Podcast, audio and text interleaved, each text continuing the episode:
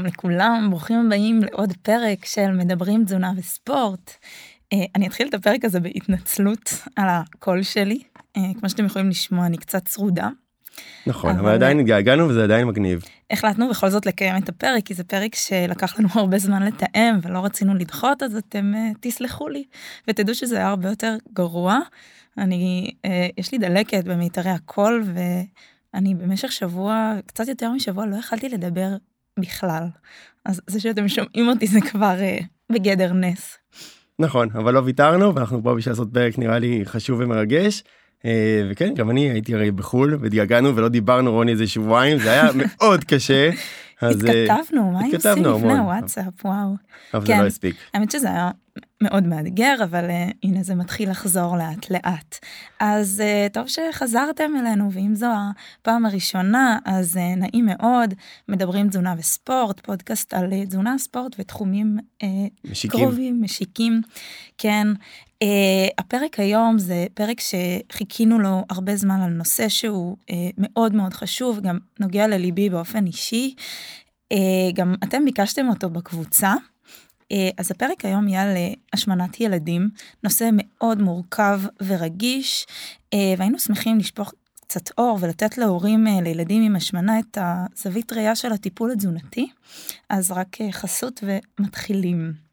הפרק אה, בחסות תרדיפרון 80 מיליגרם ברזל לטיפול ומניעת אנמיה הנגרמת מחוסר ברזל. תרדיפרון הברזל הנמכר ביותר באירופה במדינות בהן הוא משווק, זמין בכל, בכל קופות החולים ובבתי המרקחת ומכיל פרוסולפט. יש לעיין בעלון הצרכן לפני השימוש. רוני הצרידות עושה לך רק טוב. עשיתי זאת. היא עושה לך רק טוב ובאמת אני חושב שזה פרק שחיכינו לו הרבה זמן והוא גם חשוב והוא מאוד מאוד רגיש. וזה משהו שאנחנו צריכים לדעת איך ככה ללכת בין הטיפות ובאמת להרבה, לתת הרבה כלים ותמיכה. וגם uh, ללכת לאנשי המקצוע המתאימים שמבינים בדיוק בנישה שאתם זקוקים לה. Uh, וממש בשביל זה הזמנו לכאן את uh, לימור טל פוני, דיאטנית ראשית במכבי שירותי בריאות, דיאטנית קלינית, מנחת קבוצות הורים ומרצה 25 שנה. עובדת בטיפול בעודף משקל בילדים, מדריכת supervision בתחום, uh, ובנימה אישית את גם uh, אימא לשלושה בנים, הכל נכון? נכון, נכון, אהלן. תודה שבאת. הכל מעולה. זה משוגע שלושה בנים אני לא יודע באיזה גילאים אבל זה חבר'ה שאוכלים לגמרי ועוד יש לי ילד אחד שהוא צלק יש לי עכשיו שני חיילים ועוד אחד שהוא כבר גדול את גיל ההתבגרות כבר עברתי וחלפתי שזה החלק הקשה עם שאפו עם בנים. וואלה. עם טוב. בנים בנות ילדים באופן כללי. אז נתחיל קצת לדבר באמת על אה, השמנת ילדים באופן כללי. אה, מה זה מה גורמים להשמנה מאיפה זה מגיע? אז uh, כשאנחנו מדברים על הגורמים להשמנה בילדים, אנחנו מדברים על כמה גורמים. Uh, ראשון זה באמת הנושא של הגנטיקה. Uh, שיש פה גם את כמובן הגנטיקה של ההורים, אנחנו יודעים היום שאם הורה אחד הוא בעודף משקל, הסיכוי של הילד הוא 40 אחוז להיות עם עודף משקל, אם שני ההורים בעודף משקל הסיכוי כבר עולה ל-80 אחוז. גורמים ביולוגיים שאני לא אכנס אליהם, ואני חושבת שגם הגורמים הביולוגיים וגם הגנטיים זה גורמים שאין לנו יכולת להשפיע עליהם. והמקום שאנחנו כן יכולים להשפיע זה הנושא של הסביבה. וכאן אה, באמת אה, אני חושבת שהסביבה יש לה אה, תפקיד מאוד חשוב, היא גורם מאוד משמעותי בהשמנת ילדים. אה, אנחנו יודעים שאנחנו חיים בעידן השפע ויש לנו אה, היום אה, לכל מקום שאנחנו הולכים כמעט יש אוכל ויש לנו המון מזונות מסביבנו שהם מעובדים ואולטרה מעובדים. זה אמ, נראה לי גם הסביבה המאוד קרובה זאת אומרת חברים משפחה וגם הסביבה כאילו מה שנקרא התעשייה. נכון מאוד נכון בכלל כשאנחנו מדברים על גורמים ואנחנו מחלקים אותם קצת אחרת אנחנו מדברים על, על הילד כאילו כשאנחנו מתחילים זה, זה נקרא המודל האקולוגי שמדבר על הילד קודם כל באמת על ה, אה, מה הוא אוכל האם הוא עושה ספורט אה, אה, מה הגנטיקה שלו. החלק הרחב יותר זה ההורים. אה, האם ההורים בעודף משקל, מה הידע שיש להורים, אה, סגנון ההורות של ההורים, כל הנושא של אה, האם ההורים מודעים לנושא של תזונה נכונה, האם בשעות הפנאי, מה, מה המשפחה הזאת עושה, האם הם עושים פעילות גופנית, האם יותר נוטים לשבת על הכורסה, ללכת לקניונים.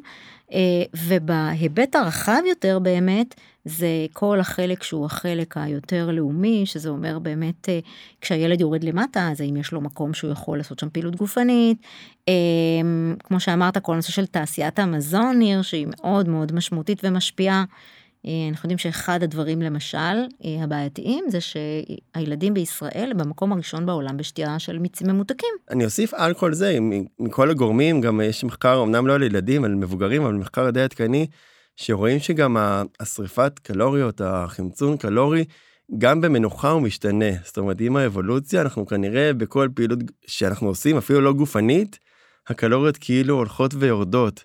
זאת אומרת שאנחנו כל הזמן כאילו נלחמים. שזה עוד סיבה להשמנה באופן כללי. באופן כללי אנחנו כל הזמן נלח, נלחמים גם נגד התעשייה, גם נגד הסביבה וגם נגד הגוף שלנו שכנראה לא באמת רוצה לרדת.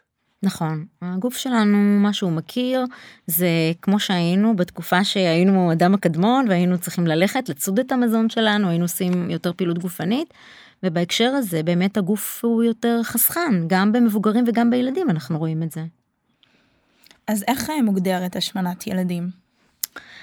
אה, אז כשאנחנו מדברים אה, על ההגדרה במבוגרים זה נורא ברור כי בעצם מחשבים BMI מחלקים את המשקל הגובה בריבוע יוצא לנו איזשהו מספר ואנחנו יודעים האם המספר הזה הוא תקין או האם הוא עודף משקל או השמנה. בילדים זה קצת שונה כי ילדים נמצאים בעצם הם גדלים ובכל נקודת זמן בעצם משתנה גם הגובה וגם המשקל. ומה שאנחנו אמורים לעשות זה בעצם לחשב את ה-BMI באותה נקודת זמן. ואם יוצא לנו איזה מספר נגיד 19 מה זה אומר זה תקין לא תקין לא יודעת גם אני לא יודעת אנחנו פשוט מציבים על עקומות גדילה. ובעקומות הגדילה יש לנו אחוזונים. והאחוזונים מגדירים בעצם האם הילד הוא במשקל תקין האם הוא בתת משקל או בעודף משקל. אה, וצריך לזכור שאם אנחנו מדברים על הגילאים נגיד של גילאי 6 עד 10 טרום גיל ההתבגרות, אז בשלב הזה ילדים אה, צומחים בערך 6 סנטימטר בשנה, שזה מאוד משמעותי, אוקיי? וצריך לראות אה, האם באמת מבחינת המשקל הם אמורים לעלות במשקל, אבל האם הפרופורציה של העלייה במשקל והגובה היא נשארת אה, אותו דבר, והאם הגדילה היא גדילה לינארית. אה, עוד דבר שאנחנו צריכים לזכור זה שגם באחוזונים יש לנו את אחוזון 50 שזה 50 אחוז מהילדים יהיו מתחת 50 אחוז מעל אבל לא כל הילדים יהיו על אחוזון 50 אנחנו באים בגדלים שונים כמו במבוגרים גם ילדים באים בגדלים שונים ומאוד מאוד חשוב להזכיר את זה.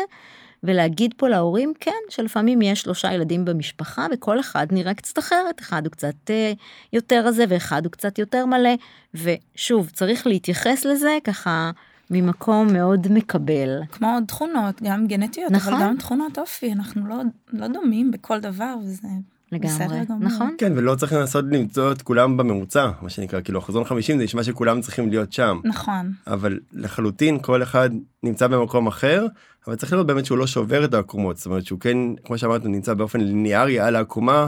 ולא יורד מדי או לא עולה מדי בתקופת זמן מסוימת. נכון, אנחנו צריכים לראות באמת שהגדילה לינארית ואם אנחנו עושים מעקב, הורים הולכים ומודדים את הילדים כי המדידה היא חשובה כדי באמת אה, לראות שהגדילה היא תקינה, אוקיי? אה, אם אנחנו רואים שיש שבירה של אחוזונים, נגיד בבת אחת הילד קופץ מאחוזון מסוים שהוא גדל, נגיד אם הוא גדל אה, לאורך השנים על אחוזון 10 ופתאום הוא גדל לאחוזון 70, אני אומרת כן צריך לראות מה השתנה שם. ואני חייב לדייק פה עוד משהו, אני חושב. כשמודדים, זאת אומרת המדידה היא חשובה, ואז יש תגובות. עכשיו יכול להיות שאותו ילד באמת שבר קומות, או למעלה או למטה, ואז תגיע תגובה, הילד לא תמיד יבין את זה. אוקיי, אבל התגובה של הרופא, או הרופאה, האחות, או האימא, באותו רגע שאנחנו מבינים שפתאום יש איזה קפיצה בעקומות ומה עושים משם, עכשיו זה חייב להיות לפני הילד, כי הילד חייבים להביא אותו לטיפול הזה, כי הוא חייב להימדד ולהישקל, אוקיי? ואז כשרואים את זה, אני חושב שצריך להבין כאילו איך מנהלים את זה משם. Mm-hmm. בלי תגובות שהן הרסניות, כי אני מכיר מהמקליניקה שתגובות כאלה של רופא רופאה לא חשוב, מילה בו לא במקום ואותה נקודה היא פשוט מתחילה להיות גלגל שלג. נכון, אז אני, אני, אני ממש מסכימה לזה, אני חושבת שכשעושים את המדידה צריך לעשות אותה, לא תמיד צריך להתייחס אה, אליה דווקא בפני הילד.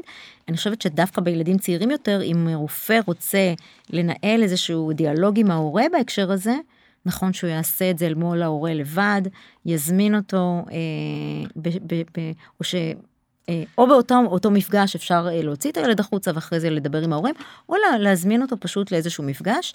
אה, אני מאוד מסכימה, זה צריך להיות מאוד רגיש. גם ילדים בגילאים הצעירים לא לגמרי מבינים את המשמעות של, של משקל, ולא לגמרי מבינים גם את המשמעות של הקשר בין מה שאני אוכל לבין המשקל שלי אז בכלל לא נכון לחבר את זה. אבל הם כן מרגישים תגובות זאת אומרת אם נכון. הייתה תגובה לא במקום בחדר אני חושב שהילד גם יכול להיות שהרופא ילחיץ את ההורים ואז ההורים יוצרים איזשהו לחץ בבית או נכון. משהו כזה. והרבה, נכון, והרבה פעמים אצל ילדים זה בקילוגרמים בודדים וכאילו לפעמים הדרמה פר מה שקרה על האחוזון כי על האחוזון לא קפצו עכשיו 20 קילוגרמים לצורך העניין. ולפעמים כאילו הקפיצה בעקומות היא על סנטימטר פה שלושה שם ולפעמים זה יותר מלחיץ כאילו וזה משהו שעדיין לגמרי אפשר לטפל. מה שניסיתי להגיד שהטיפול הרבה פעמים יכול להיות גם בלי הילד בכלל. והמדידה חייבת להיות עם הילד. נכון, המדידה צריכה להיות עם הילד, הרבה פעמים אפשר גם לעשות מדידה לכל הילדים בבית ולאו דווקא לילד הספציפי הזה, ואז אנחנו שמים את זה ככה במקום שזה חלק ממה שאנחנו עושים כדי לבדוק שהילדים גדלים כמו שצריך.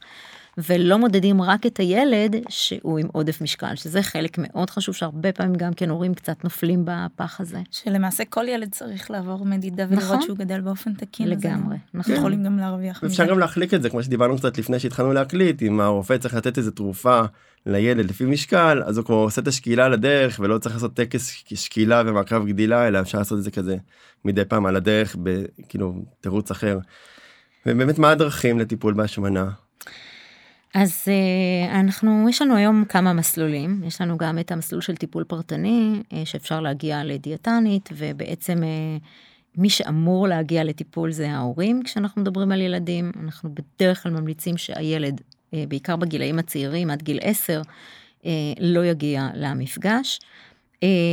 יכולים להיות גם, יכול להיות טיפול שהוא טיפול קבוצתי, למשל במכבי יש לנו את אה, מכבי אקטיבי שזה אה, שילוב של טיפול פרטני וטיפול קבוצתי עם צוות שהוא צוות רב מקצועי אולי אני ארחיב על זה קצת בהמשך אבל בהחלט אחד הדברים שחשובים זה לתת מיומנויות להורים.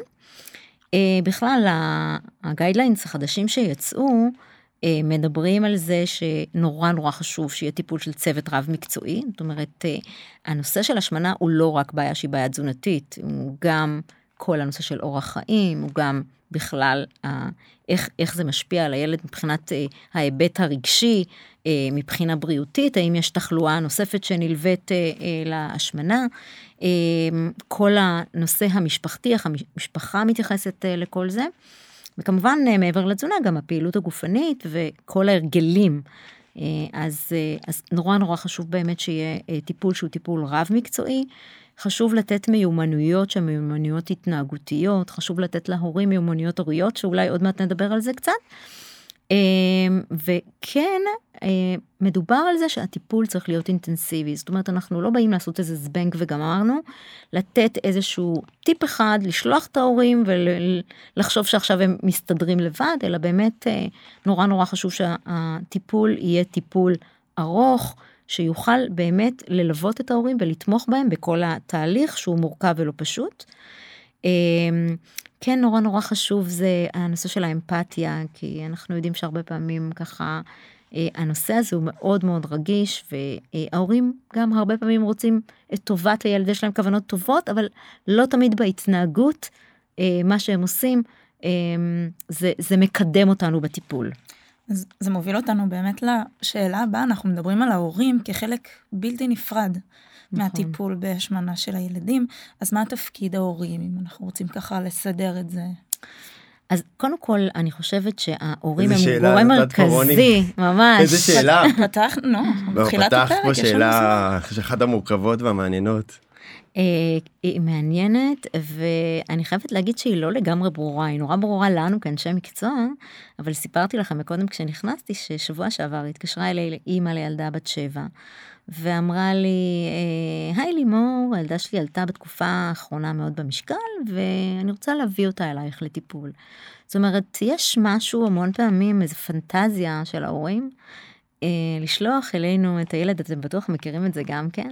בטח. אה, ושאנחנו ככה נתקן ממש כמו איזה מוסך קטן כזה. נסדר ונ- אותם, נסדר אותם. ונחזיר נחזיר אותם ככה. זהו, הילד מוכן. אני חושב שגם מאוד קשה אמ. להורה, סליחה שאני מתפרץ, אה, הנושא של ההשמנה אני חושב שהוא יותר רגיש מהכל היום, ככה אני מרגיש, נכון שאני עובד בזה, אבל אני חושב שאפילו, לא יודע, משקפיים ודברים שפעם היו כאילו גם מאוד רגישים, אני חושב שהיום הסיפור של השמנה, אפילו צליאק ושזה גם ההתמחות שלך, אני חושב שהרבה דברים כאילו יותר מחליקים ומקבלים, ומשהו בהשמנה, אני לא יודע אם זה מול האבא, מול האמא, כל פעם זה מישהו אחר, זה משהו שבפנים לפעמים קורע את המשפחה. יש גם בושה וסטיגמה סביב נכון. הנושא הזה. סביב זה, מה זאת אומרת, כבר הרבה דברים אחרים כאילו התקבלו. נכון.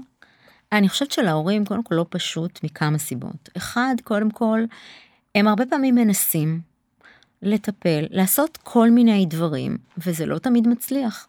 ואז אתה מרגיש שאתה נכשלת כהורה. אה, הרבה פעמים זה בושה, אה, רגשות של אשמה שנכנסים פה. אה, אני זוכרת שבאחת הקבוצות הגיע אלינו אה, הורה לילד בן 12 וחצי, אה, שהגיע עם אה, מעל אה, יותר מ-100 קילו, המשקל שלו היה. ואחד הדברים שההורה שיתף, זה את הקושי שלו כשהוא הולך עם הילד או ברחוב, או כשהוא לא- מביא אותו אליו לעבודה. אה, הוא אומר, אני מרגיש שהסביבה נועצת בעיניי, מסתכלת עליי, אולי אה, חושבת שאני מזניח את הילד, הם אפילו לא יודעים מה אני עושה, אבל התחושה זה שבוחנים אותי, שמעבירים עליי ביקורת, אה, שאולי אני לא עושה מספיק, שאיך הילד שלי הגיע בכלל למצב הזה. ואני חושבת שזה הרבה פעמים מנהל את ההורים, ולא תמיד מוציא באמת אה, פעולות ש, שיקדמו את זה נכון ו, ויעזרו לעשות את הכל בצורה ככה רגישה ומכבדת את הילד. אני חושבת שדבר, המסר הראשון שצריך להעביר זה גם להורים, קודם כל זה לא פשוט גם להורים, נכון. לא רק לילדים, וזה שהם לא צריכים להיות עם זה לבד, כי נכון. יש היום באמת מרכזים ומקומות שיודעים איך אה, לטפל, אולי לא יודעים הכל ולא הכל מושלם, אבל הם לבטח לא צריכים להתהלך עם התחושה הזאת ולנהל את זה לבד. אני, אני לגמרי מסכימה עם זה, ובגלל זה אני אומרת, אני חושבת שההורים ממש יש להם כוונות טובות, הם לא מתכוונים לעשות משהו רע לילד, אבל מר, הרבה פעמים אין להם מס, מספיק את הכלים כדי לעשות את זה נכון, ואיש מקצוע באמת יכול לעזור להם. מעבר לזה שהרבה פעמים בתוך בית שיש אה, ילד עם עודף משקל, יש גם אחד ההורים יכול להיות גם כן עם עודף משקל, ואז אה, הוא גם סוחב איתו ככה אה, את החוויות של העבר, מה זה היה בשבילו להיות אה, ילד עם עודף משקל, והרבה פעמים יכול להיות שהוא ינסה להעביר לילד אה, כלים שעזרו לו, וצריך נורא לעשות את ההפרדה הזאת, מה שהתאים לי לא בהכרח יתאים לילד שלי. אה, וזה אחד הדברים שאני חושבת שנורא נורא חשוב, ואנשי מקצוע אה, שמטפלים בעודף משקל בילדים עושים את זה. אה, תפקיד ההורים זה קודם כל לפנות לאיש מקצוע, זה דבר נכון, ראשון. נכון. Uh, מעבר לזה שאני חושבת שמי שאמור להוביל את השינוי הזה בתוך הבית, בכלל להתחיל איזשהו שינוי בתוך הבית, זה ההורה, ולא, ולא הילד. ואמרנו, אם הורים פונים ואומרים, תטפלו לי בילד, נורא חשוב שאנחנו נסביר להם uh, למה הם חשובים בט, בטיפול, למה הם הגורם המרכזי שיכריע אם הטיפול יצליח או לא. זה משהו משוגע כי כל פעם באים אליי כאילו ואומרים לי אני צריך לבוא עם הילד. עכשיו אמרת כאילו וזה היה פה כמה נקודות מאוד חשובות שעד גיל 10 הטיפול צריך להיות בגדול גם לא עם הילד. נכון, אני, אני, אני מאמינה שהילד לא צריך להיות בחדר. אמ, אני חושבת שמי שמכניס את המזון הביתה, מי שקובע אה, מה מכינים מהמזון שנכנס הביתה, מי שקובע כמה חטיפים, כמה ממתקים יהיה בבית, אה, מי שמחליט האם אה, שעות המסך, אני מגביל אותם, האם אפשר לשבת ולצפות אה, בטלוויזיה כמה שרוצים, מתי הולכים לישון, זה ההורים, זה התפקיד שלהם. נכון, זה לא רק האכילה, זה בעצם, יש פה... בכלל לא אני אפיל פה עוד פצצה לפעמים זה גם ההורים גרושים ואז יש נכון. את הבית של האבא ואת הבית של האמא זה תמיד יותר מורכב מ... נכון, אז תמיד גם הטיפול צריך להיות פרטני, ממש להתאים למנהגים של הבית, ל- לאורח החיים של הבית. אבל אה, אני, אני כן רוצה להגיד, אה, אני אתן את המשפט שאתם אתם מכירים בטוח, אבל כן להגיד אותו להורים, קצת על הנושא של חלוקת אחריות אה, בנושא של האכילה. אה, יש את, אה, בעצם אה, מי שככה את המשפט הזה הביאה אלינו זו אלין סאטר, שהיא גם אה, תזונאית וגם מטפלת משפחתית מארצות הברית. ומה שהיא אומרת, ואני חושבת שזה הרבה פעמים עושה סדר להורים, זה שכשאנחנו מחלקים את האחריות בנושא של אכילה, אז יש תפקיד להורים ויש תפקיד לילדים. והתפקיד של ההורים זה קודם כל מה, אוקיי? מה אנחנו מגישים לארוחה, מה יש בבית, מה אנחנו מכניסים הביתה. אה, הדבר השני זה איפה, אוקיי? האם אה, אנחנו, יש לנו חוקים בבית שאוכלים במטבח, האם אה, אוכלים אה, מול הטלוויזיה, האם אפשר לאכול בחדרים או לא, ואולי קצת נתייחס לזה בהמשך. אה, אז אה, זה האיפה. והדבר השלישי זה המתי, אוקיי? מתי זה אומר האם זה זמן ארוחה עכשיו, אה, האם זה לא זמן ארוחה עכשיו, האם אני אה, אצלנו בבית אה, מנשנשים ואוכלים גם כל הזמן סביב השעון, או שיש זמנים קבועים של ארוחות ויש סדר יום קבוע. והתפקיד של הילדים הוא תפקיד מאוד חשוב וצריך נורא לכבד אותו, זה כמה, כמה הם אוכלים, הם מחליטים ולא אנחנו, והאם בכלל הם יאכלו. אוקיי? אז אני חושבת שזה הרבה פעמים עושה סדר המשפט הזה. זה עושה המון סדר, זה כאילו נשמע טריוויאלי, אבל תנסו לחשוב רגע, בבית, על ארוחה משפחתית, על כמה פעמים אמרתם לילדים שלכם, בוא תאכל מהסלט, אה, אולי מספיק, אולי עוד קצת מזה, וזה לא כזה טריוויאלי, זאת אומרת, זה באמת עושה המון המון סדר כשאנחנו יודעים מה חלוקת האחריות. וזה בסדר שאנחנו רוצים שהילד יאכל סלט אבל אני לא חושבת שצריכים להעיר לו ולהגיד לו אז כבר אכלת מהסלט? או אם אכלת את הסלט אז אם תאכל את הסלט אז תקבל את השוקולד. אני חושבת יש פה הרבה גם לפעמים אה, שימוש לא נכון כאילו באוכל כפרס גם אצל הורים. אז אז החלק של תפקיד של ההורים זה בעצם לבוא ולדאוג שיהיה מגוון על השולחן, לשים את כל המזונות הבריאים על השולחן, לדאוג שיהיה מזון שהוא בריא, שהוא גם אה, נגיש וגם זמין לילד, ואני חושבת גם להוות איזשהו modeling, modeling, אה, איך אני כהורה, האם אני כהורה אוכל בריא, אוכל מזונות, או שאני לא אוכל ירקות, אבל מצפה שהילד שלי יאכל ירקות, או אני לא, אפרופו מים, כן, אני שותה איזשהו משקה ממותק ומצפה שהילד שלי עכשיו ישתה מים, אז בעצם מה המסר שאני מעביר לו גם כן. יש לי, אני צריך להסדיר נשימה. אתנחתא. כן, זה מאוד מאוד מאוד מורכב, אני לא יכול להסביר כמה זה גם נורא משתנה בגילאים, כאילו שאליי מגיעים יותר בני נוער, אני חושב שגם צריך להבין שהדיאטנית צריכה, היא לא יכולה לקחת את הכל, כמו שאמרת מקודם, זה צריך להיות כזה רב תחומי, וגם איזה גילאים אתה יותר מתמחה בהם, ומי באמת נמצא מולך. וכשזה בגיל יותר התבגרות אז אני כן קצת מעביר את האחריות גם לילדים. Mm-hmm. מצד שני כשהאימא מצפה שהוא יבוא אצלי זה יותר מתאמנים וספורטאים בסוף היום ויתחיל לחתוך לו סלט. זה לא כל כך קורה ואני אומר כאילו הצפי שכאילו שהילד יבוא יפתח את המקרר ושזה לא קורה בבית וזה לא מונגש שהוא ספציפית ייקח את הירקות זה נראה לי כאילו ציפייה שהיא. זה עוד עם ספורטאים משמעת על. עם משמעת על, לא ספורטאים זה אחד האדם כאילו לכולם יש אותם רגשות ואותם עייפות. ואני דווקא רוצה לאתגר כי אמרת כאילו מתי ולמה ודווקא בא לי לאתגר מאוד עם הכמה. כי מה קורה עם ילד ואני יודע זו שאלה קצת קדימה אבל מה קורה עם הילד שרוצה עוד ועוד והוא לא יודע לשים סטופ לכמה. אז תראו אנחנו קודם כל נולדים מאוד עם אה, תחושה של אה, שיודעים לווסת את אה, צריכת המזון שלנו כשכל תינוק שנולד יודע לווסת את צריכת המזון שלו. עם הזמן זה מתקלקל ואיך זה מתקלקל כי אנחנו לא קשובים לגוף שלנו אנחנו יכולים להגיע לאיזשהו אירוע ואז יש שם הרבה אה, יהיה מזון ככה המון המון מזונות מפתים ואנחנו נאכל בעצם הרבה פעמים גם מעבר לצרכים של הגוף שלנו. אני חושבת שאחד הדברים זה לסמוך על הילד ולהגיד לו שאנחנו סומכים עליו.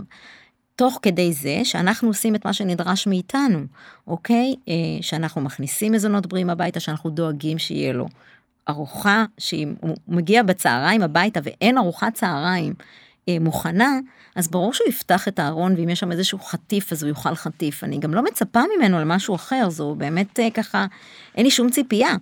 אה, אבל אני חושבת שאם יהיה סדר של ארוחות, ארוחות מסודרות במהלך היום, אה, ואנחנו נסמוך על הילד שהוא יאכל את הכמות של כמה שהוא זקוק ותהיה אכילה, נחבר אותו ונעדוד אותו לאכילה שהיא אכילה מודעת, לאט לאט הילד ילמד לעשות את זה. אני חושבת שהרבה פעמים ה- לקלקל את זה, אנחנו, אנחנו לצערי מקלקלים את זה כי אנחנו לא תמיד אוכלים בשעות קבועות, כי לפעמים אנחנו אומרים, חלק מההורים אומרים אפילו בוא נדלג על ארוחה אז אולי נחסוך לילד חלק מהקלוריות שזה גם כן גישה שהיא לא נכונה.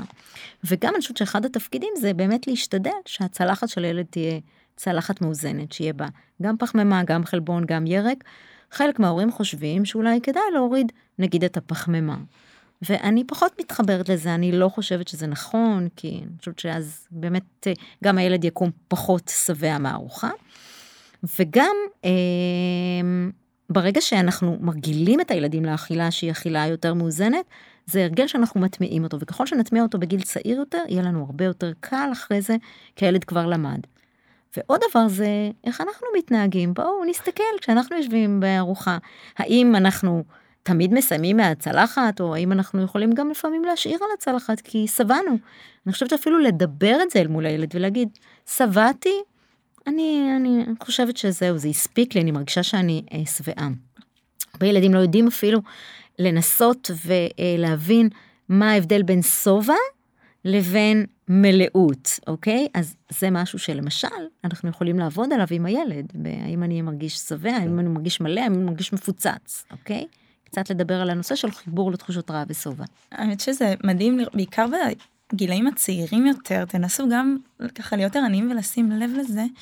הם פשוט ברגע שהם לא רעבים הם, הם מפסיקים אני עשיתי בייביסיטר לאחיינים שלי והם ביקשו ארטיק ובאמצע הארטיק הוא אומר לא בא לי יותר ומניח את הארטיק והולך לא אכפת לו בכלל מהארטיק. בן כמה הוא?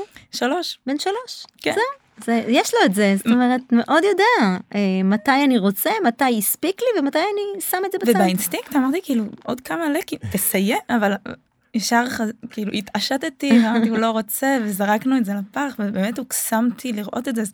תשימו לב, זה נורא נורא מעניין איך ילדים, גם שהם יונקים, הם פשוט יודעים מתי הם נכון. רעבים ומתי הם שבעים. ולאט לאט באמת עם החיים ועם ההכתבות מבחוץ ועם כל מיני הרגלים שאנחנו אוספים אז זה מטשטש ההקשבה הזאת למנגנון הרע והשובע. נכון. נכון וזה עוד איזשהו אני חושבת אה, מיומנות שאפשר ללמד הורים איך באמת אה, אה, לעבוד על זה עם הילדים בבית. אבל צריך לעבוד על זה אני חייב באמת לעשות פה איזה משהו ככה. אני ממש רואה הורים ועם ילדים שוב אני קצת יותר גיל התבגרות צפונה ולא באים למספיק מפגשים. זאת אומרת, אני תמיד אומר שהדבר הכי חשוב במפגש הראשון זה המפגש השני. אבל זה ממשיך לשלישי והרביעי והחמישי ואני חושב שכאילו ה... לחשוב שזה ייגמר בשלושה ארבעה חמישה מפגשים זה לא יקרה ויש לפעמים איזה צפי שהכל ייפתר מאוד מאוד מהר והכל יסתדר וזה לא ככה צריך כאילו המון זה המון עבודה גם של ההורה גם של הילד גם את הסביבה תכף נתקרב לסביבה כאילו זה אי אפשר לצפות שמשהו יקרה במפגש שניים או שלושה והם מתייאשים אני, אני חייב להגיד כאילו מהקליניקה מהתסכול שלי לפעמים שהרבה פעמים אני לא רואה אותם אחרי שלושה ארבעה חמישה מפגשים. אני אני אני חושבת שקודם כל אה, אפשר להתגבר על זה על ידי זה שעושים תיאום ציפיות מאוד טוב בהתחלה ולהסביר כי באמת אה, הורים מגיעים והם מאוד רוצים לפתור את זה ואיך אמרת לי מקודם יכולים לבוא גם עם אה, עודף משקל של הילד גם זה שהילד אה, רוצה להיות ספורטאי גם זה שבררנות אכילה ורוצים לטפל בכל זה אני חושבת שנכון במפגש הראשון לעשות תיאום ציפיות להגדיר מה המטרה של ההורים וגם להגיד להורים כבר בפגישה הראשונה.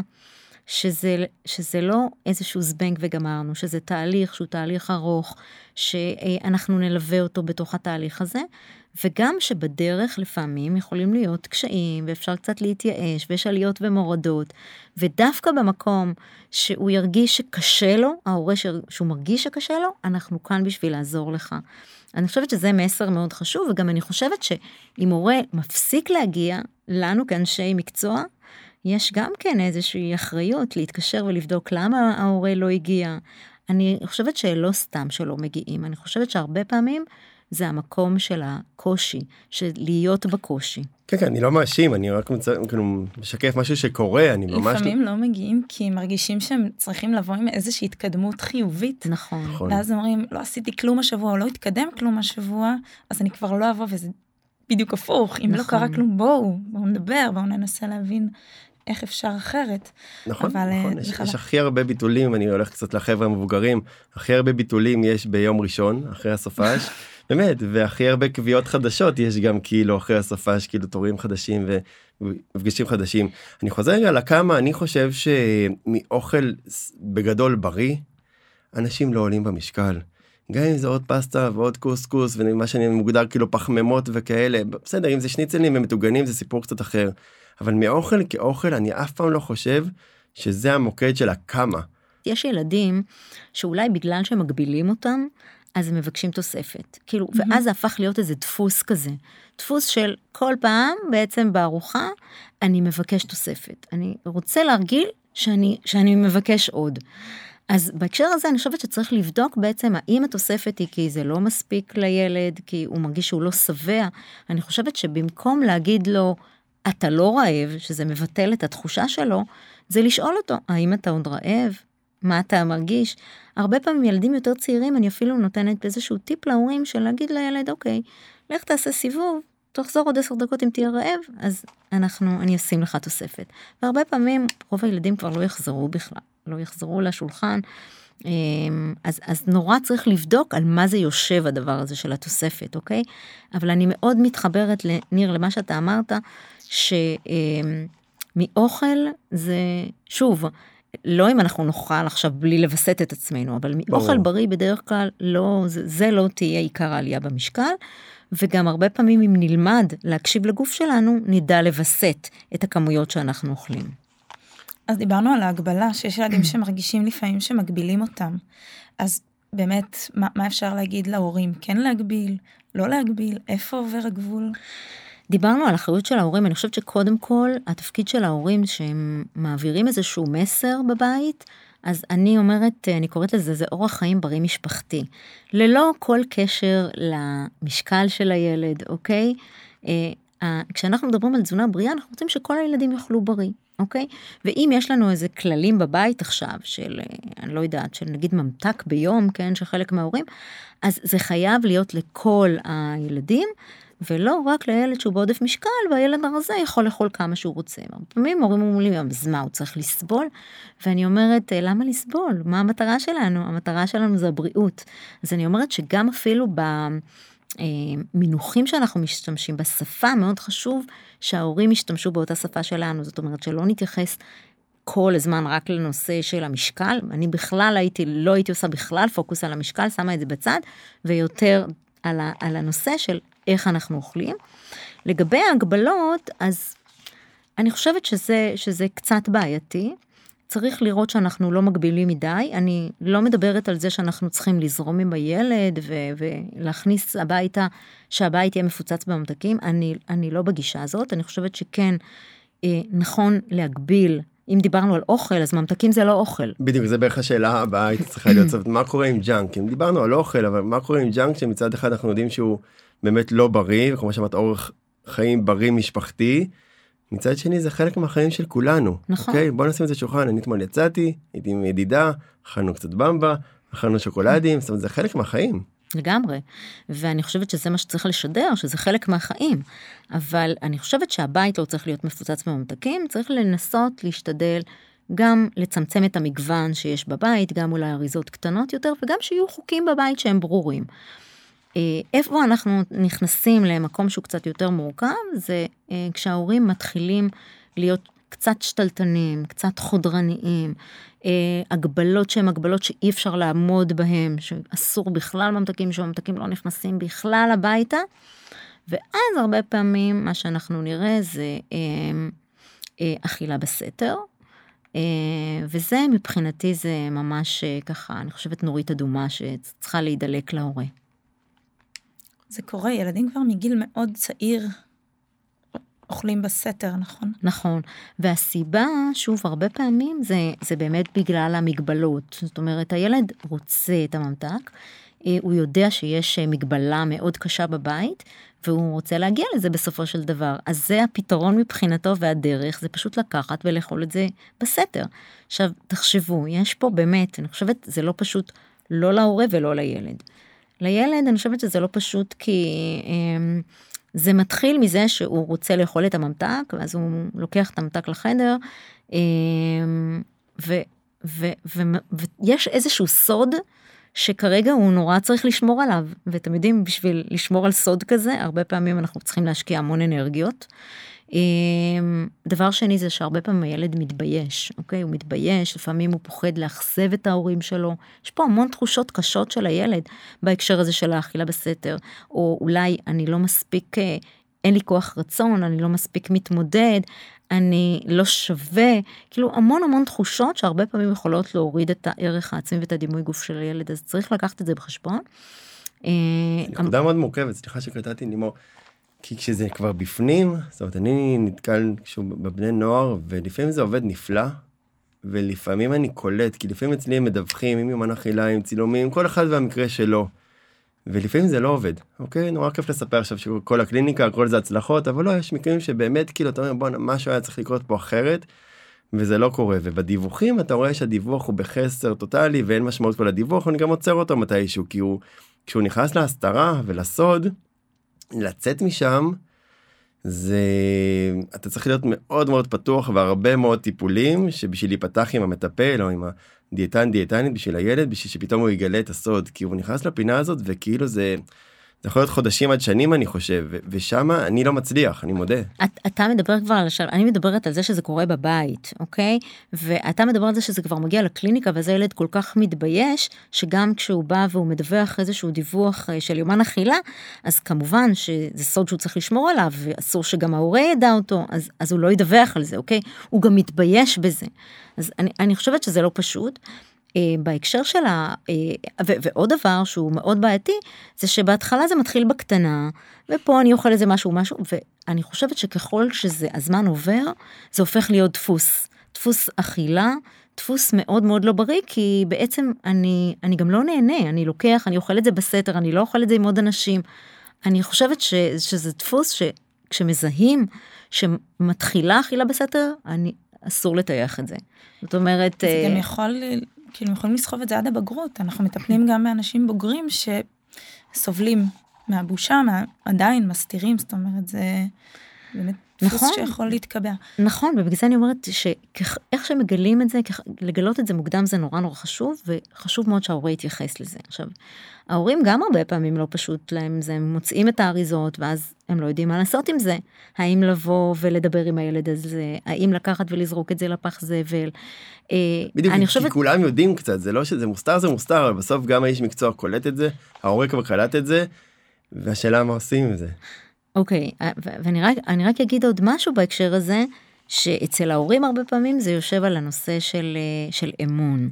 זאת אומרת איך האמון ביני לבין הילד אה, ככה נפגע ועל מערכת היחסים.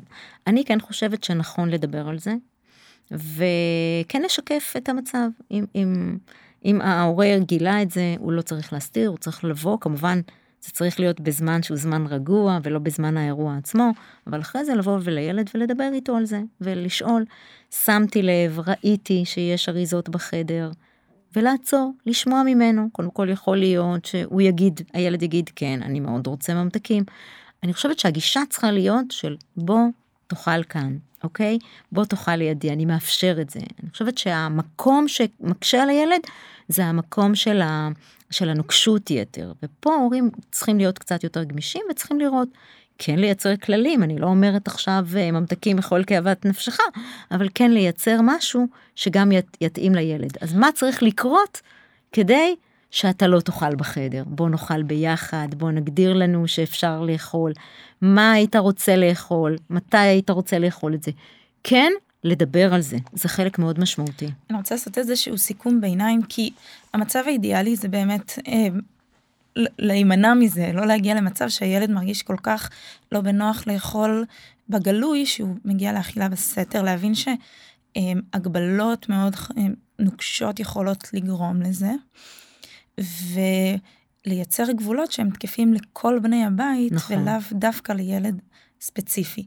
היה וכבר הבנו שהוא אוכל בסתר, אז באמת אה, לנסות לדבר על זה ולהגמיש קצת את ההגבלות, כי כנראה שהם היו אה, לוחצות מדי אם זה זה גרם לאכילה בסתר.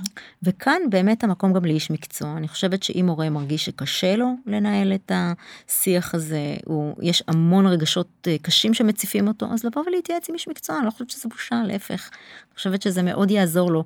איך אמרת מקודם רוני, עוד מישהו שנמצא איתך בתוך זה ואתה לא לבד. אני מסכים, אני גם מאוד אהבתי לימור שהבאת עכשיו כאילו, כאילו את התשובה. זאת אומרת, זה באמת צריך להיות, צריך לפתוח את זה, לדבר על זה, לא בזמן ה... ש, שזה קרה, אלא בזמן יותר רגוע, אבל גם על דברים אחרים בחיים, אם זה, אני לא יודע מה, אה, אה, צפייה בתכנים לא, לא ראויים, ואם זה דברים אחרים, בסוף לא צריך לטייח את זה, וצריך לדבר על זה. נכון שבזמן הנכון, אבל וואלה, זו תשובה שהייתה חסרה לי, כאילו, בקליניקה, וכאילו, כי אבא יודע, אמא יודעת, אני יודע, הילד מבין, וכאילו אף אחד לא מדבר על זה. זאת אומרת, לא, צריך לדבר על זה, כמו שסתם, כשאנחנו היינו ילדים, סליחה על השטות והדברים שעשינו עושים, אז גנבנו מבחנים, עשינו הרבה שטויות בתור ילדים, וכאילו, בסוף פתחו את זה איתנו, ודיברו על זה, והדברים האלה שחררנו, והתקדמנו הלאה, והבנו מה עשינו נכון ולא נכון, וכאילו זה הפתרון. גם מה הכי חשוב לנו בסופו של דבר כהורים. הכי חשוב לנו זה מערכת היחסים עם הילד, ואני חושבת שאף הורה לא רוצה במקום הזה לפגוע בילד, אה, אה, או אה, לגרום לו לתחושות ש, שהוא לא, לא מכיל אותו, אוקיי? אז אני חושבת שבתוך זה אנחנו רוצים לשמור על מערכת יחסים טובה, על תקשורת פתוחה וטובה חשוב. עם הילד, ו...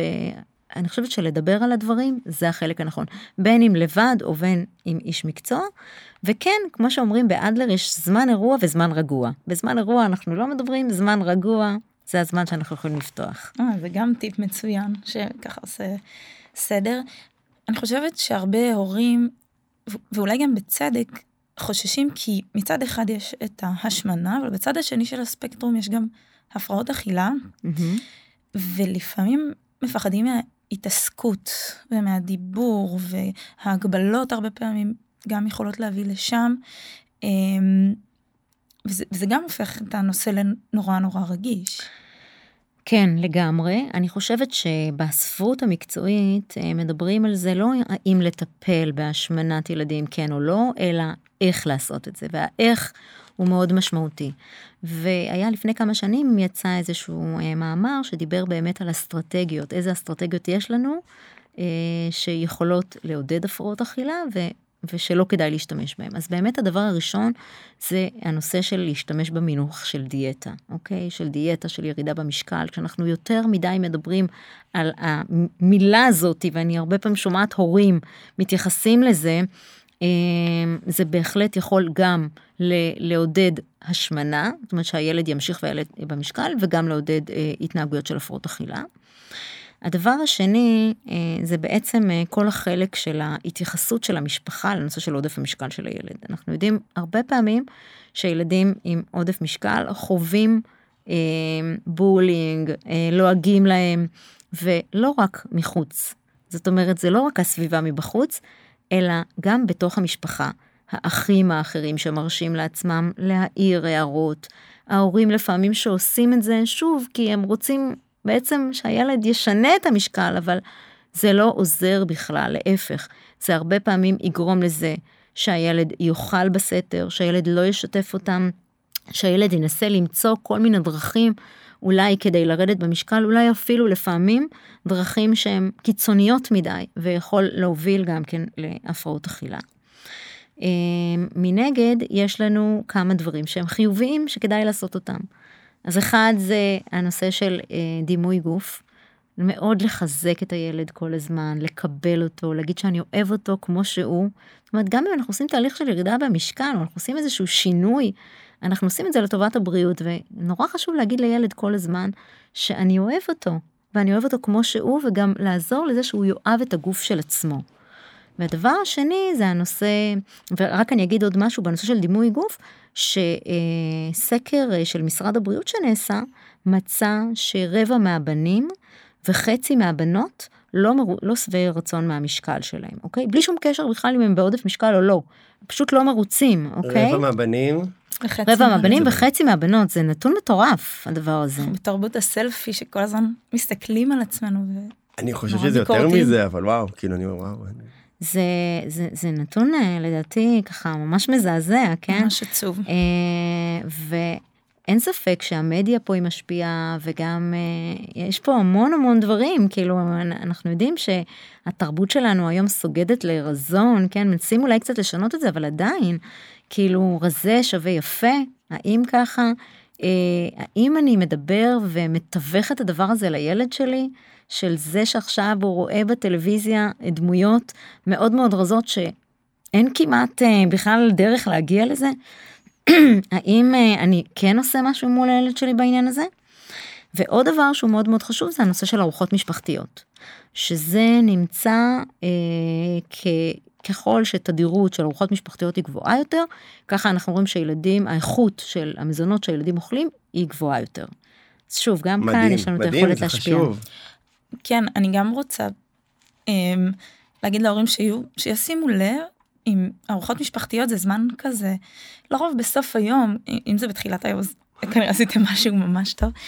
Uh, זמן כזה של קצת uh, נחת מהיום, וכך זה צריך להרגיש, ואם אתם מרגישים שיש איזשהו מתח סביב השולחן, מלחמות, זה אפילו לא חייב להתבטא בהערות, לפעמים יש גם הערות סביב השולחן, אבל לפעמים אפילו אה, מבטים ככה נוקבים על הצלח, אז תנסו איכשהו להבין מה גורם למתח ו- ולהפיג אותו, כי המטרה של הארוחה זה להיות דווקא מטרה של רוגע. לגמרי. אה, רגועה, משהו שאפשר, אתה יכול לספר את מה קרה לך במהלך היום, אפשר אה, לראות שההורים אוכלים גם אה, דברים, ככה איזה מזונות ההורים אוכלים. יש ילדים, אני, אני, זה פשוט ככה עולה לי פתאום שילדים שאומרים לי לפעמים שהם לא רואים נגיד את, את ההורים שלהם אוכלים, והם אומרים אני לא רואה מה אימא או מה אבא אוכלים, אני חושבת שזה חלק שהוא מאוד מאוד משמעותי. וארוחה משפחתית זה לא חייב להיות עם שני ההורים, גם יכול להיות עם אחד ההורים. אני אומרת שאם הטיפ שהם, שמי ששומע את זה עכשיו ייקח את זה, ומהיום אה, הוא יתחיל לקיים ארוחה משפחתית, יוסיף אותה ככה בהדרגה.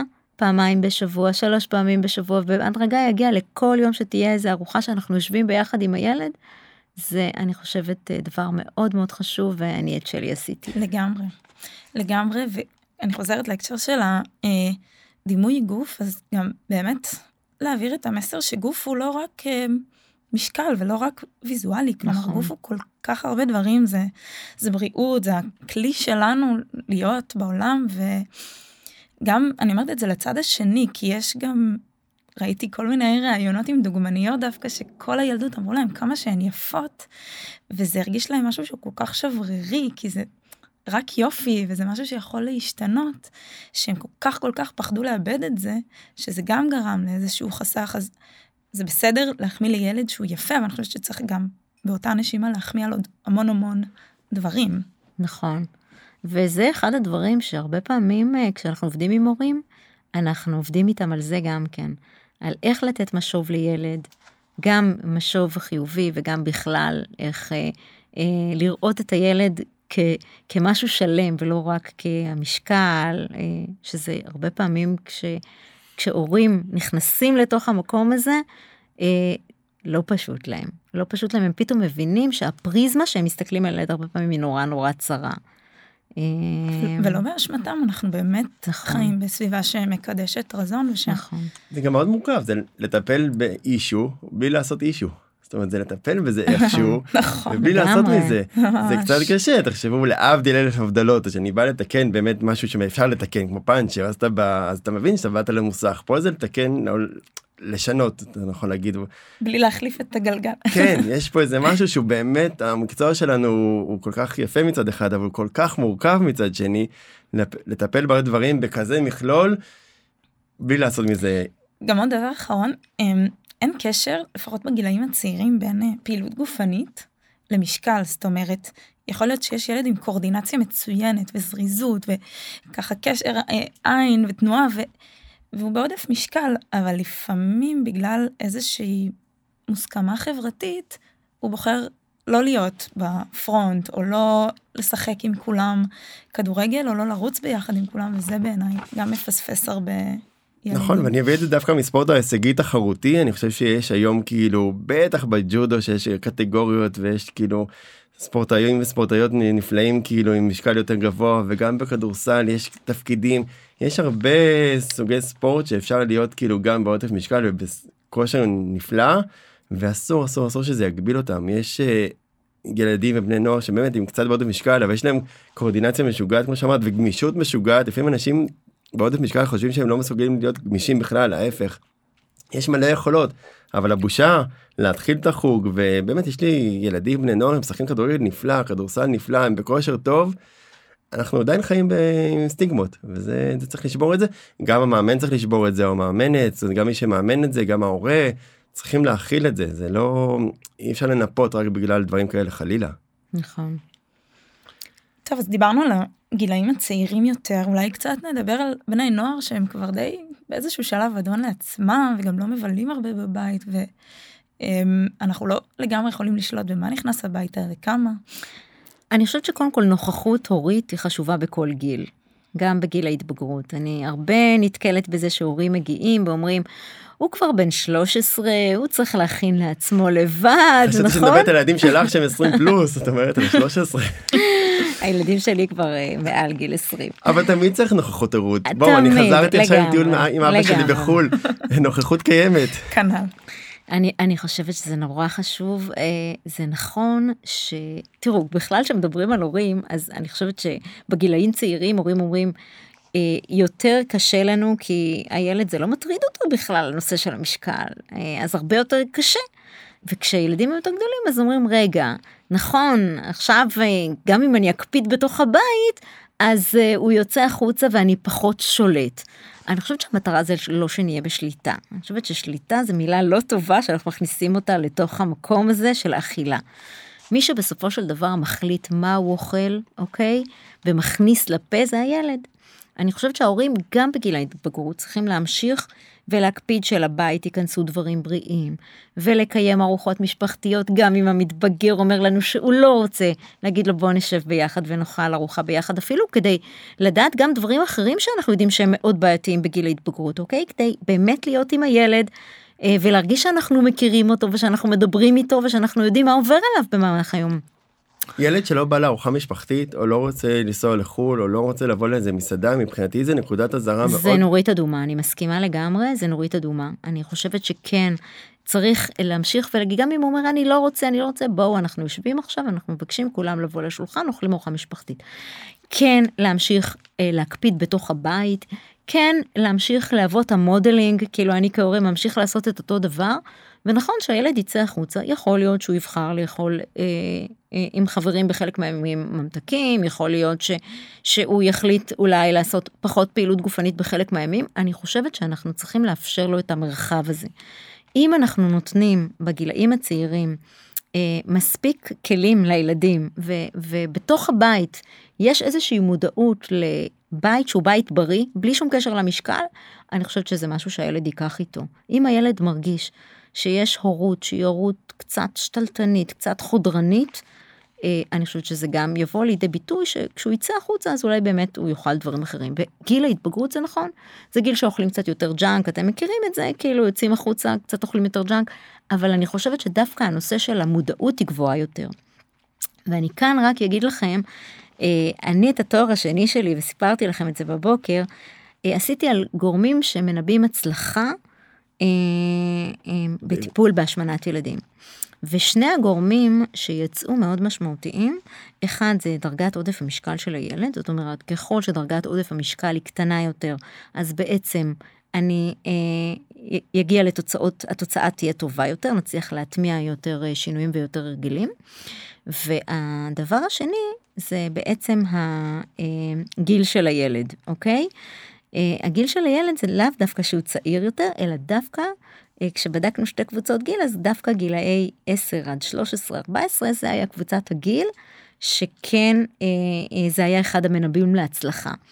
וההסבר היה שבאמת בגיל הזה, uh, אם אנחנו כהורים לא חודרניים מדי ולא משתלטים, Uh, לילד יש את המודעות, גם לא חשוב הנושא של דימוי גוף, ואני חושבת שהרבה פעמים אנחנו כן מקבלים איזשהו שיתוף פעולה, אוקיי?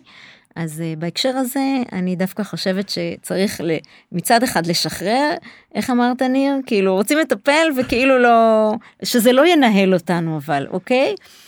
אה, אני מרגיש עם הבני נוער אני כן מצליח לעשות עבודה יפה וכאילו זה מתחבר לתואר השני שלך שכאילו אני חושב שככל שהם יותר בוגרים ויותר מבינים ובאים מרצון אז אני כן מרגיש שכאילו גם על האוכל בחוץ רוני ששאלת אני מרגיש עם הדרכה טובה ונכונה הם בוחרים יותר טוב אני אומר לך אני אומר להם זה אחריות שלך ואתה נכון. תנהל את זה, ואתה תבחר, ותיקח מה שאתה רוצה, ומבחינתי תיקח גם שניצל וצ'יפס, אבל אם אתה בחרת, אז זה בסדר, אבל הם באים ומתייעצים, והם כן, אני רואה שהם בוחרים יותר טוב. הם אומרים לי, תשמע, אז אני לקחתי כדור ב... או שני כדורים בכוס, ולא לקחתי קילו גלידה עם אחר, כאילו, הם עושים באמת עבודה, וזה כשבא מהם, אני חושב שזה כן עובד יפה. אני, אני חייבת להגיד שאני ממש מסכימה לזה, אני חושבת שהם הרבה פעמים צמאים לידע, צמאים שנעזור להם. אה, אני הרבה פעמים שואלת, אז מה היית רוצה אה, שאני, איזה ידע היית רוצה שאני אתן לך? האם אתה חושב שאתה בוחר נכון? אה, איך היית רוצה לשפר את התזונה שלך? אני שואלת מה טוב בתזונה שלך, מה פחות טוב, מה היית רוצה לשנות? והולכת בעצם ממה שהוא רוצה לשנות.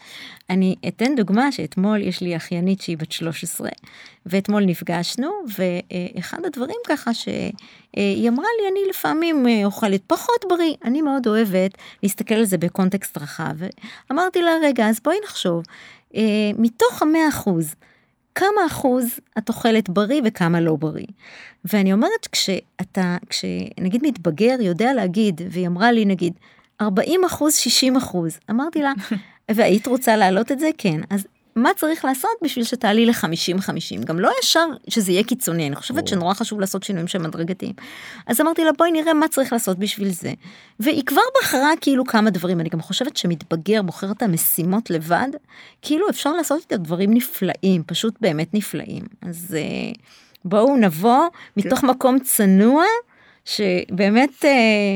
אני פותח סומך איתם, לתת עליהם. להם קרדיט. אני לתת פותח. איתם הכי דוגרי, הכי בגובה העיניים, אמר לי, תן לי את כל המסעדות, אמרתי, אני אומר להם, תקשיב, אני כבר 40 שנה בהרצליה, תל אביב, רמת שרון, אני מכיר פה את הכל, תגיד לי מה אתה אוכל, מה חבר'ה, לאן הולכים, בואו נפרוק את זה ונפרק את זה לגורמים. אז את אומרת שבין 10 ל-13 זה היה הגיל שנמצא ככה הכי נכון. מבחינת, מבחינת מנבאי הצלחה היה יותר מאשר הגילאים הצעירים, שזה 6 עד 10.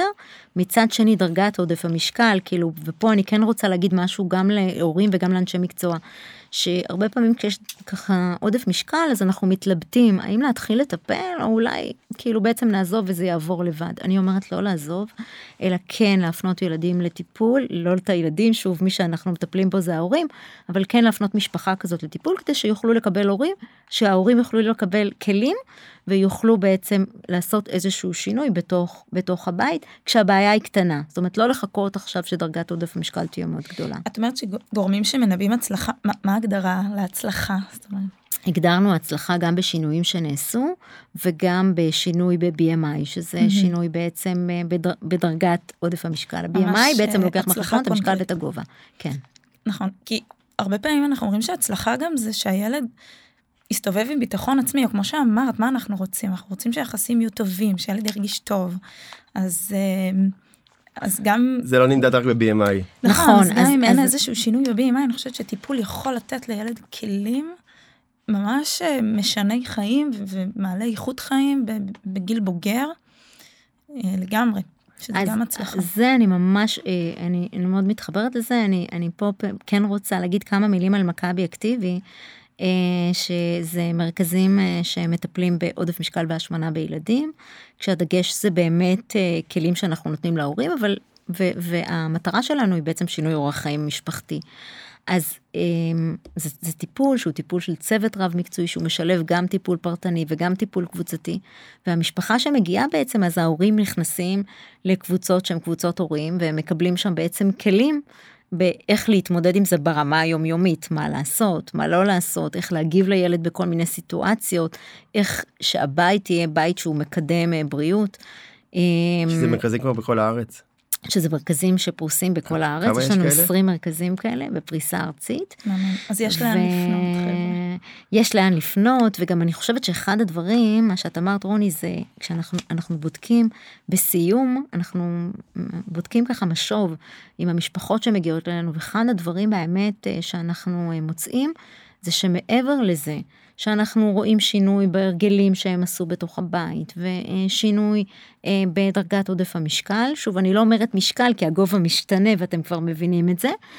אבל אה, מעבר לזה, הם אומרים שהם מרגישים היום שהיכולת שלהם להתמודד עם זה ברמה ההורית היא הרבה יותר טובה, שהיכולת של, שלהם לנהל עם הילד איזושהי תקשורת טובה היא הרבה יותר טובה, והילד שמגיע אלינו וגם עושה פעילות גופנית, אה, אומר שהוא מרגיש שהיום יותר קל לו, גם ברמה אפילו של הדימוי גוף.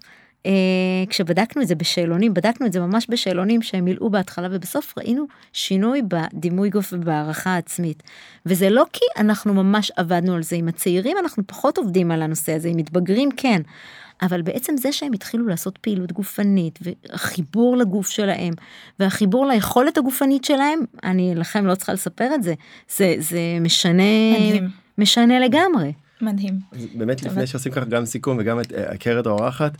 אה, אני חושב שזה ה baby שלך כאילו אני מכיר את לימור ממכבי. וזה באמת כאילו המרכזים האלה זה ה baby של של לימור לפני שהפך להיות דיאטנית ראשית במכבי. נכון, נכון. אה, חי את זה אני חושב שזה אחד הדיונים שלי יש עם רוני הרבה גם ככה בנסיעות ובאוטו שכאילו הטיפול בילדים ובהשמנת ילדים ואני תמיד טוען שאנחנו יכולים גם לעזור הרבה אני יודע שגם רוני חושבת ככה אבל אני חושב שגם חסר הרבה ידע למרות שיש הרבה יוטיוב וטיק טוק ונעים it ואני חושב שאנחנו כן עם שחסר עדיין ידע אה, טוב ואמין ואני חושב שזה הרבה דיונים שיש לנו רוני. כי לפעמים אני שומע אותך אומרת אה, אבל הם כבר יודעים מה שאני אומרת להם ואני חושב. טוב, זה, אתה פותח פה נושא גדול בסוף הפרק שאין לי קול, לא אבל, אבל אני אגיד משהו, ניר, זה לא רק הידע, זה גם איך ליישם את הידע. ואיך להעביר אותו. וכאן, זה לא, זה איך אני את הידע הזה לוקח למשפחה שלי ומצליח ליישם את זה. ופה אני חושבת שאיש מקצוע יכול לעזור לקחת את הידע הזה שהוא לא נשאר רק כידע, אלא. אוקיי, מה אנחנו עושים עם הידע הזה בתוך המשפחה שלנו.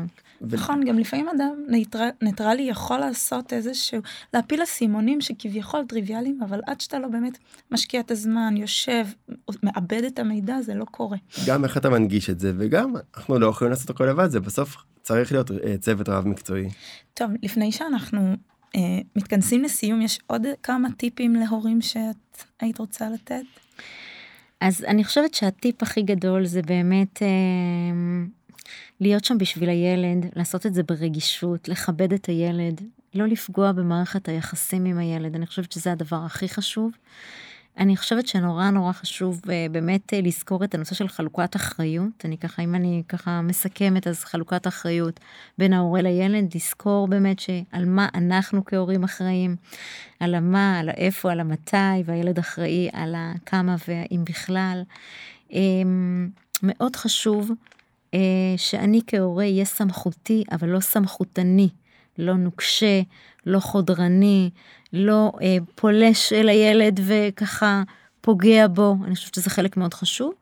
ועוד דבר שאני חושבת שהוא חשוב זה באמת הנושא של העקביות, של המסר, אה, שאנחנו כהורים אה, נעביר, נעביר מסר שהוא מסר אחיד גם לכלל בני המשפחה, וגם כהורים, שלא כל אחד מאיתנו יעביר איזשהו מסר אחר ויבלבל את הילד, אלא באמת נעביר איזשהו מסר אחד, אה, שהוא ככה ברור ולא משתמע לכל מיני כיוונים שהוא לא מספיק ברור ולא מספיק ברור.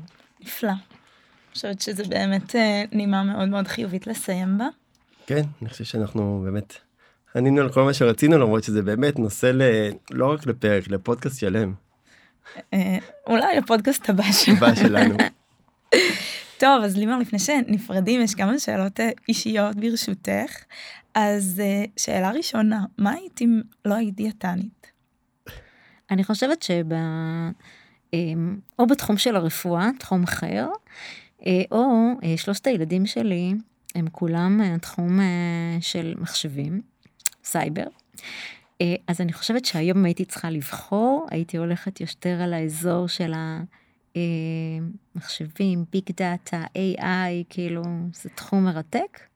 הייתי הולכת לכיוון הזה. מאוד רלוונטי. רלוונטי ותשובה שלא קיבלנו. נכון, נכון, עוד לא הייתה לא הייתה תשובה כזאת דיאטנית שרצה להיות אה, לגמרי. אה, מאכל אהוב. מאכל אהוב, אני מאוד אוהבת פירות, זה תמיד מצחיק אחרים שאני אומרת, אבל אני באמת מאוד אוהבת פירות, גם עכשיו אם תבדקו לא בתיק מצחיק, שלי, יש לי פירות מובן. תמיד בתיק. מעולה. פירות זה טעים ונפלא. אה, פעילות גופנית, האם את עושה ואיזה? כן, אני עושה חמש פעמים בשבוע ספורט, פעמיים בשבוע אימון כושר בחדר הכושר, יחד עם רן, בעלי. אמ, גדול מדהים כן, ממש. זה גם זמן איכות טוב. מדהים. אה, עוד פעמיים בשבוע אני עושה אה, פילאטיס אה, מכשירים, ועוד פעם בשבוע הליכה בים גם כן עם רן. אתמול, למרות החום, לא ויתרנו על זה. וואו, היה חם נורא. מדהים.